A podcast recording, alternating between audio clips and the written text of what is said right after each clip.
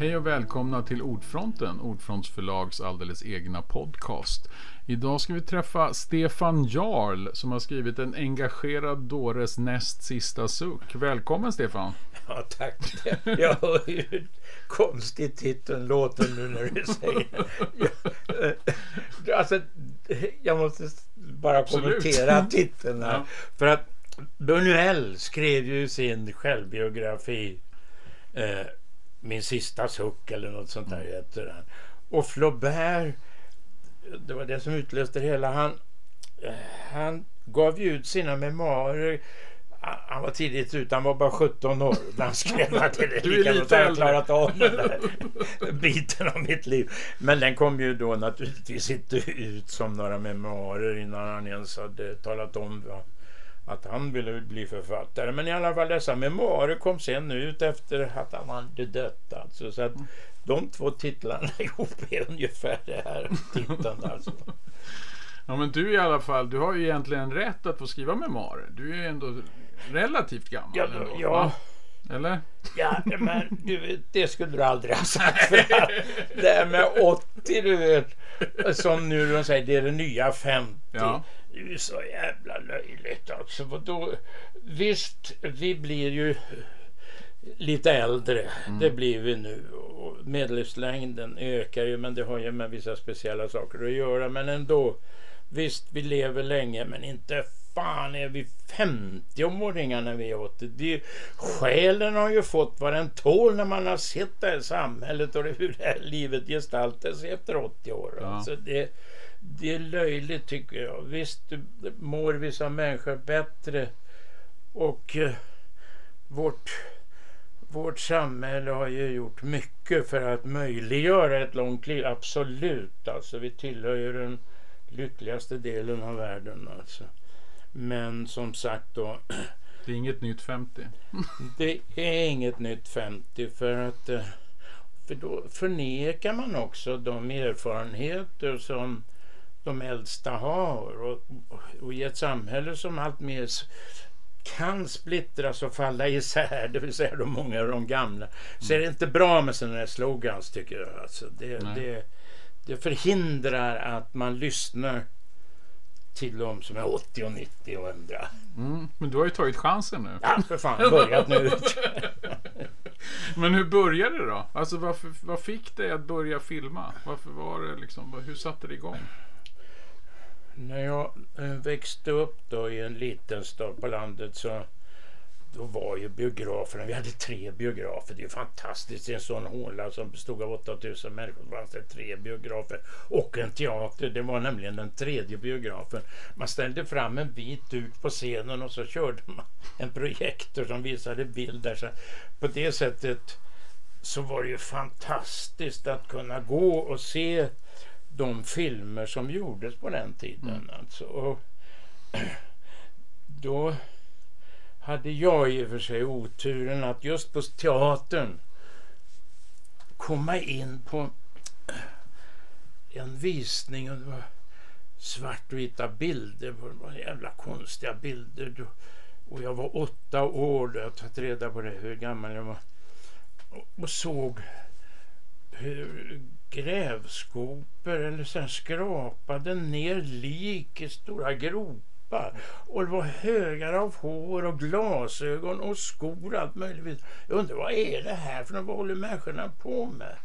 Då var det alltså amerikanarnas journalfilmer från när de upptäckte Auschwitz och alla de mängder av både Ja, vi behöver inte prata mer om det, men det var filmrapporter från det. Mm. Men jag var ju så liten så jag förstod inte att läsa undertexterna för det var ju speaker då på engelska. Va? Mm. Och jag kunde inte läsa. Va? Och sen hade ju smitit in på det här. För det var mm. det som var bra med... Jag hade ju inte pengar att köpa biljett till alla filmer jag ville se. Va? För, utan då smet det inte. Det var bra på teatern för du vet när vaktmästaren var på den sidan smet man in där bara. Men då kom man mitt i alltid. Då hade det ju börjat. Mm. Så att jag fick ju detta. Och i och med att jag inte hade köpt biljett smitet in så kunde jag inte fråga mamma och pappa var, varför håller de på så här? Varför, varför är det döda i stora högar. Och så, så jag fick ju världens trauma av det där. Alltså jag kunde inte prata med någon om det. Det var, var jobbigt. Det har ju följt med mig hela mitt liv. Och ända fram till att när jag gjorde Flickan från Auschwitz mm. så var det faktiskt den upplevelsen var måste jag ju ta itu med. Det är inte något som man går till en psykolog och pratar om för att och så träffade jag Cordelia Edvardsson och gjorde ett porträtt av henne och mm. fick klart för mig att det gick till och med att överleva en sån barndom. Alltså hon var ju 13 år eller något, 14 tror jag mm. när hon hamnade där va? och överlevde. Det traumat bar jag på tills jag gjorde den filmen egentligen och fick väl hjälp med att lösa och komma ur det traumat helt enkelt mm. genom att göra en film. Mm. Men var det också de här första upplevelserna som gjorde att du valde att just göra dokumentärfilm? Nej, Eller? utan mm. det har en annan tråd där. Det var ju farsan som var bagare och verkligen arbetsnarkoman. Men han hade tydligen tid att gå med mig på en film av Arne Suxdorf. Stora äventyret heter den, mm. som handlar om några grabbar i min ålder då eh, som tog hand om en utter. Och jag tyckte det var fantastiskt. Det var ju fullkomligt enastående. Alltså. Och tänkte, fy fan, jag, när jag växer upp, jag har fullt av uttrar och rävar och allt möjligt ska jag ha. Det verkar vara kalasliv det här alltså på landet. Och jag drömde verkligen om det på alla sätt. Att kunna få leva så. Och sen att nära det vilda helt enkelt. Jag blev genom den filmen också, då var jag väl 12 år tror jag när den visade. Så fick jag ett väldigt naturintresse. Jag ville mm. också se de där uttrarna och så vidare. Och Hornborgasjön som låg nära blev ju ett utflyktsmål, våran lekplats helt enkelt, nära djuren som verkligen, det var inte bara fåglarna utan det var ju ett rikt djurliv kring hela sjön. Alltså som fantastisk uppväxt på det sättet så vi cyklade ju dit. Det var bara sju kilometer från där jag växte upp då i stan. Mm. Och det där lockade mig. Sen såg jag också, det måste varit farsan som tog med mig till filmen om Kontiki-flotten alltså. Mm. Och där minns jag fortfarande scener hur de flygfiskar hamnade ovanpå däck på den här mm. alltså, båten och så vidare. Där, ja, där, tänk att få vara med och filma en sån grej. Så där liksom mm. började Sen hade farsan, han startade, eller var med och startade Skara fotoklubb. Så att jag fick väl kanske också där en tredje inspiration. Alltså. Men det var till att liksom filma, ja, att komma, filma, kunna ja. filma det här alltså som man hade omkring sig. Det var nog så det började. Men du kunde då, alltså var det film eller foto? Jag fick låna farsans 8 mm kamera. Mm. Och filmade och filmade. Vet du. Så att som det... man kan göra med video idag i sin telefon helt enkelt. Precis, hade, ja. ungefär. Man kan, mm. absolut. Men det var ju säkert ovanligt då att jag, att jag hade en farsa som i övrigt lyste med sin frånvaro. Men ändå jag fick låna det där och han sa ingenting om det utan jag kunde använda den där och kunde konstatera att det fastnar verkligen mm. på film det man vill se. Mm. Alltså. Mm. Och, Nästa... Behöver, behöver det någon framkallning och så då också? Alltså, det, det var betald framkallning. Ja. Man fick en rulle och så skickade man iväg den i en låda och så kom det tillbaka. Och så hade han en projektor och så jag kunde ju köra det där. Alltså då. Det väckte ju naturligtvis det intresset alltså, som jag då hade. Så jag såg var det redan när du var 12, film 13 år? Sen, ja, alltså det är själva ja. den grundgrejen. Sen eh, var det ju det där med barnförbjudna filmer och allt det där men jag såg, ja, så fort det var en film som gick på våra då tre ställen så var jag där och tittade. Alltså, för att jag var så jädra fascinerad av det där. Alltså att, att man kunde avbilda verkligheten på det sättet. Alltså. Mm. Men också blev ju intresserad av sådana som var runt omkring mig och sådana som sysslade. Tandläkaren till exempel kommer jag på nu. Nog fasiken var det han som fick till att Hornborgasjöns vatten höjdes. Han var ju oerhört engagerad och gav ut böcker om fågellivet i Hornborgasjön. Det var våran tandläkare. Fantastiskt att gå till tandläkaren. Va? Pappa, har jag inte hål snart? Vi, vi kan gå till tandläkaren. För att han hade alltid någonting att säga om Hornborgasjön. Alltså, jag såg ju upp till den där mannen. Och ja, det var... Sen när jag läste i tidningen, men det är ju långt senare, mm. då var jag i tonåren, att Arne Suksto skulle hyra en herrgård som låg ett par mil ifrån där vi bodde då. Mm. Så cyklade jag ut till honom och knackade på dörren där. Och när han hade kommit hem från det? Indien. Ja, Arne Suksto hade gjort en film i Indien. Kom jag och bosatte sig nära där vi det var ju ingenting med två mil så att jag cyklade dit och... och eh, Gjorde du det alldeles själv? Jo, jo. Ja. Men knackade på där. Det var ju ingen som öppnade. Knackade på fel dörr. Du vet en herrgård. Det var en stor fin ekdörr mitt på. Då, va?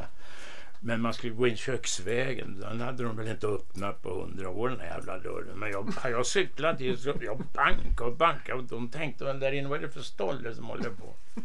Då kom Arne själv. Jag kände ju igen honom då från en bild på honom i tidningen.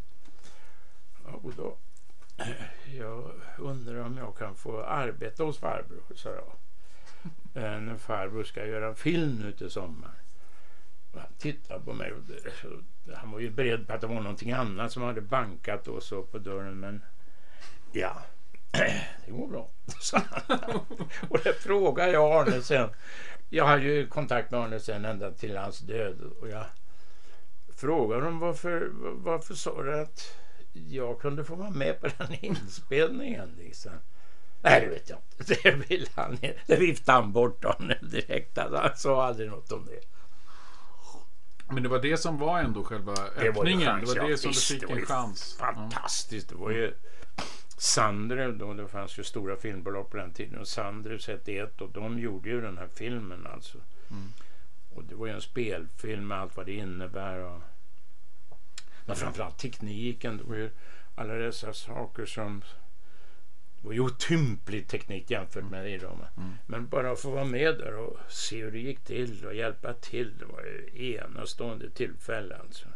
Men öppnade det också dörrar sen för din vidare utbildning och så? Fick du ja, jag bad ju Arne. Jag bad Arne. Kan inte du skriva att jag, för att de har öppnat en filmskola har jag läst det i tidningen. Kan inte du skriva ett intyg att jag ska komma in? Och han skrev, jag fick ju världens intyg. Det här är den mest begåvade idioten i hela Europa.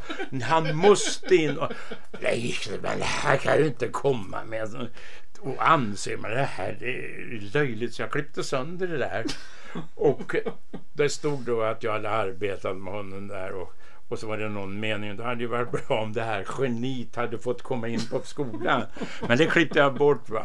Och så, så Arnes namnteckning under. Det stod då. Ja. Det var bara så här mycket kvar den där A4. Eller om det var två A4 jag fick utav honom.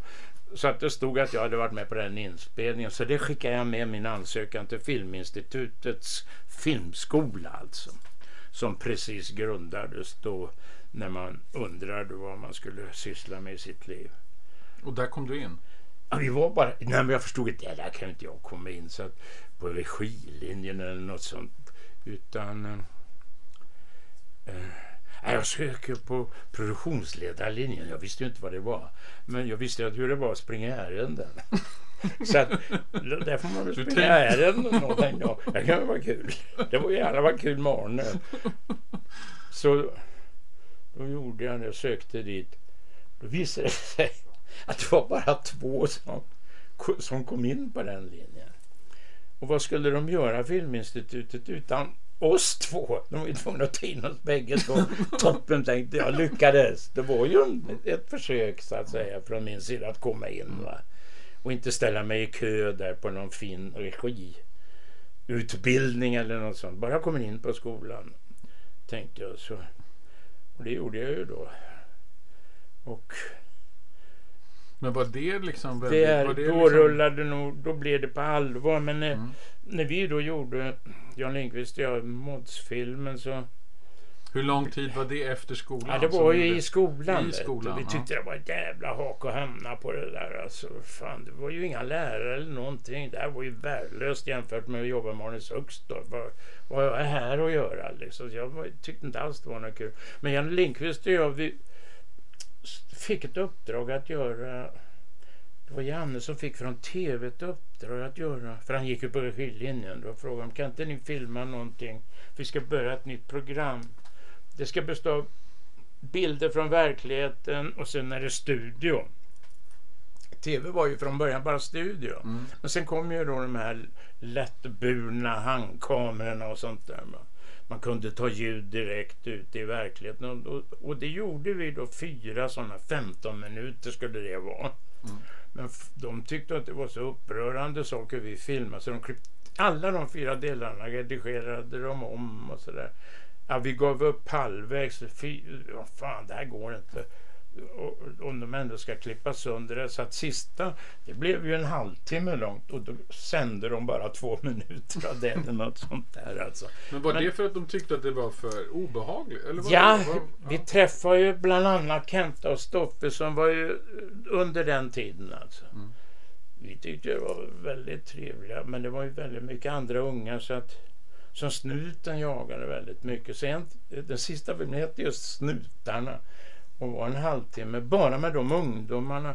Och då träffade vi på det sättet alla de som flyttade hemifrån. Och var hittade de ställen att sova över på? Jo, i alla rivningshus. Alltså. Jag bodde ju själv i en rivningskvart på mittemot NK kan man säga. Den, de grävde ju bort hela den kullen där så småningom. Men under den tiden när tunnelbanan skapades och de rev alla hus. Och då var de här ungarna kom in från förorterna till stan och så började det. Så att de ungarna var ju där. Men det var ju de unga som ofta var missanpassade hemma och sånt. Det var barn till supande föräldrar eller sådär. Och- Men kunde ni sen kop- liksom, klippte ni om hela det här materialet till en film? Eller spelade ni in en Nej, ny men jag film när ni tänkte gjorde efteråt, Mats? du, jag måste komma över de där bitarna. Mm. Så sätter vi ihop dem nu, alltså, efter att jag hade gjort flera filmer.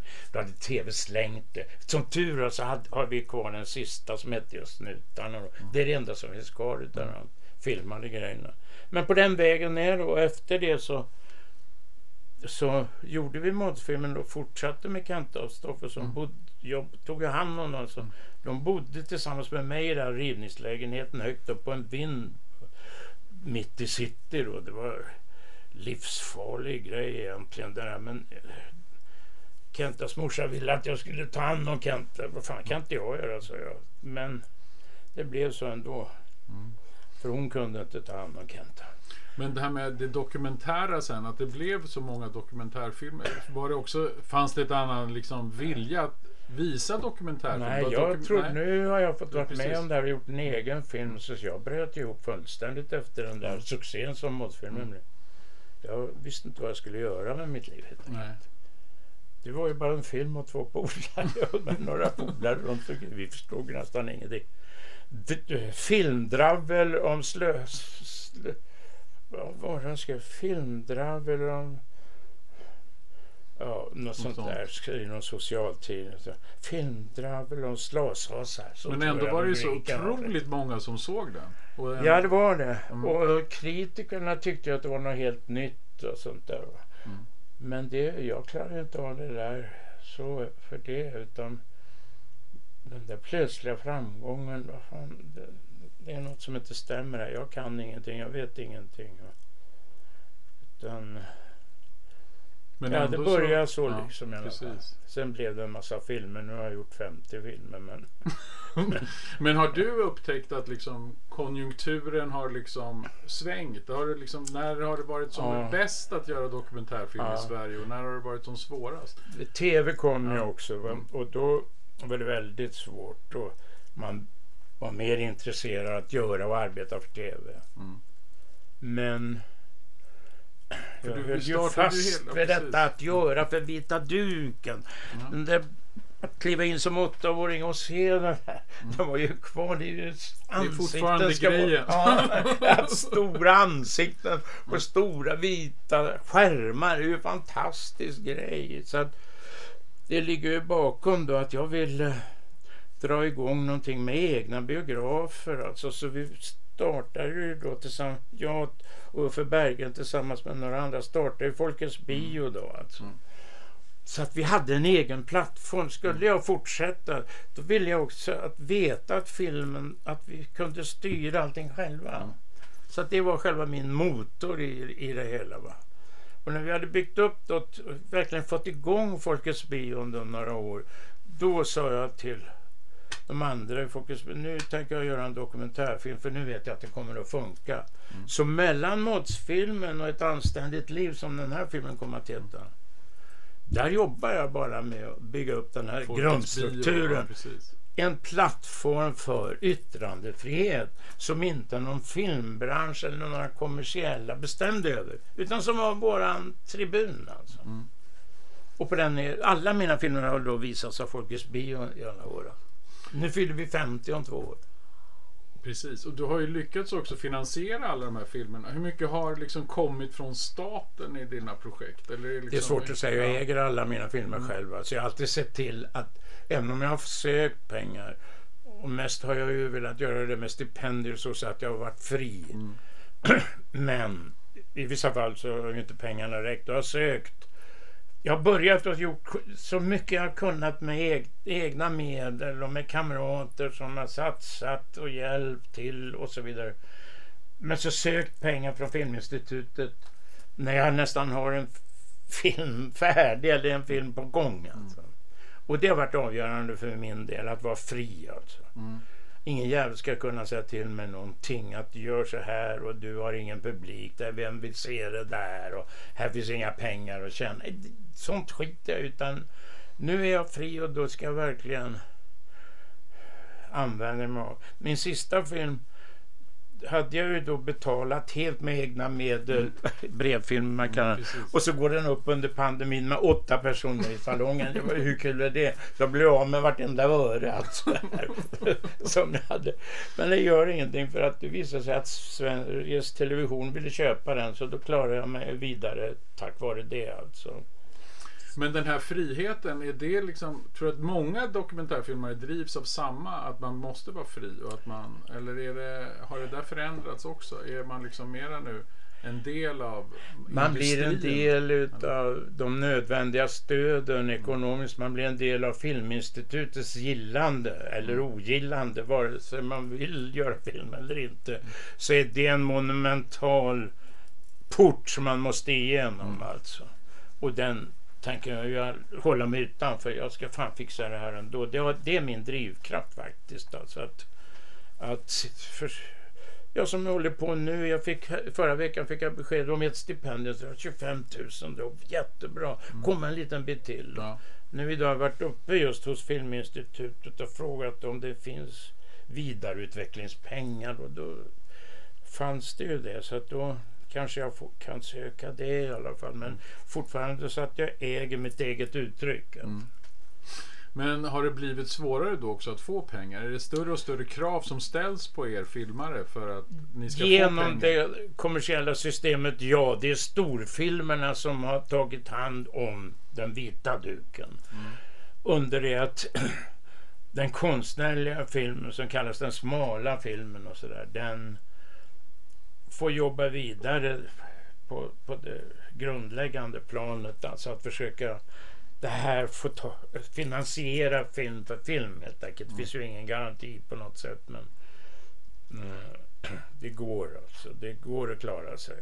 Så att de som tror att man måste ha det där stora kapitalet bakom sig för att göra film. De får ju inget gjort alltså. Hellre då göra små filmer. Ja. För, för distribueras av våra egen kan man gå den vägen alltså. Så det tror jag är nyckeln fortfarande till att det går att säga saker som inte går att säga på marknadens villkor helt Mm. enkelt. Och det är ju fortfarande fördelen kan man säga med, med litteratur också. Att du Jo. ger ut en bok. Det är också det är mycket enklare. Det går Precis. nästan direkt från Ja, skrivande hand till, Ja, till läsaren. Mm. Och det uppskattar jag, det har jag ju sagt till det där Mm. att det blir en enorm känsla när vi börjar prata om boken. Mm. Att eran värld är så olik mm. de som sitter och fattar beslut om mycket pengar mm. som hela tiden inom filmens värld. Alltså. Så att den diskussionen och hela det som vi har haft, mm. den finns inte gentemot de här konsulenterna på Filminstitutet Nej. och så. Lite grann av det finns i Danmark och det är stödsystemet. Men i Sverige har vi alltid varit i avsaknad av det. Alltså jag tycker det är jättekonstigt. Urunderligt. Samtidigt som man hör hela tiden att vi är avsjuka, avundsjuka på Danmark. Alltså Danmark har ja, mycket visst, bättre men... filmpolitik. Det har ja, men... sagt i 30 år. Precis, men där är ju just kontakten med filmarna från mm. deras instituts sida. Det är ett annat upplägg där alltså som är mycket mer diskussion, kontakt med de skapande krafterna. Alltså. Mm. Här är det ett ekonomiskt system istället här hemma. Där vi ska klättra på en steg och buga för alla på vägen upp på den där jävla stegen tills man blir godkänd. Är det någon vinst i den här filmen tro alltså? Det mm. där fan. Så klar, den stegen klarar inte så många mm. av alltså. Det är bättre att leva med båda fötterna i verkligheten och på bland andra människors värld så att säga och försöka göra någonting och komma till tals och känna sig som en del av de andra människorna än att vara någon påläggskalv eller någon som ett institut som inte har kontakt med verkligheten av naturliga skäl satsa på en att man är en påläggskalv för kapitalet eller något sånt där. Vad blir det för bra filmer av det? Nej, fråga inte mig. Ja, jag har inte sett några ännu. Ja, det där lät ju inte alls som att det var en engagerad dåres näst sista suck. Det är många suckar. Ja, men det är det därför jag satt in näst alltså. Precis. För att då kommer det väl en sak till kanske. Ja, vi hoppas det. Det är det jag i alla fall menar med det. Mm. Att jag tror att även om vi ska vara som 50-åringar tydligen så kan vi ändå som 80-åringar ha en hel del att säga.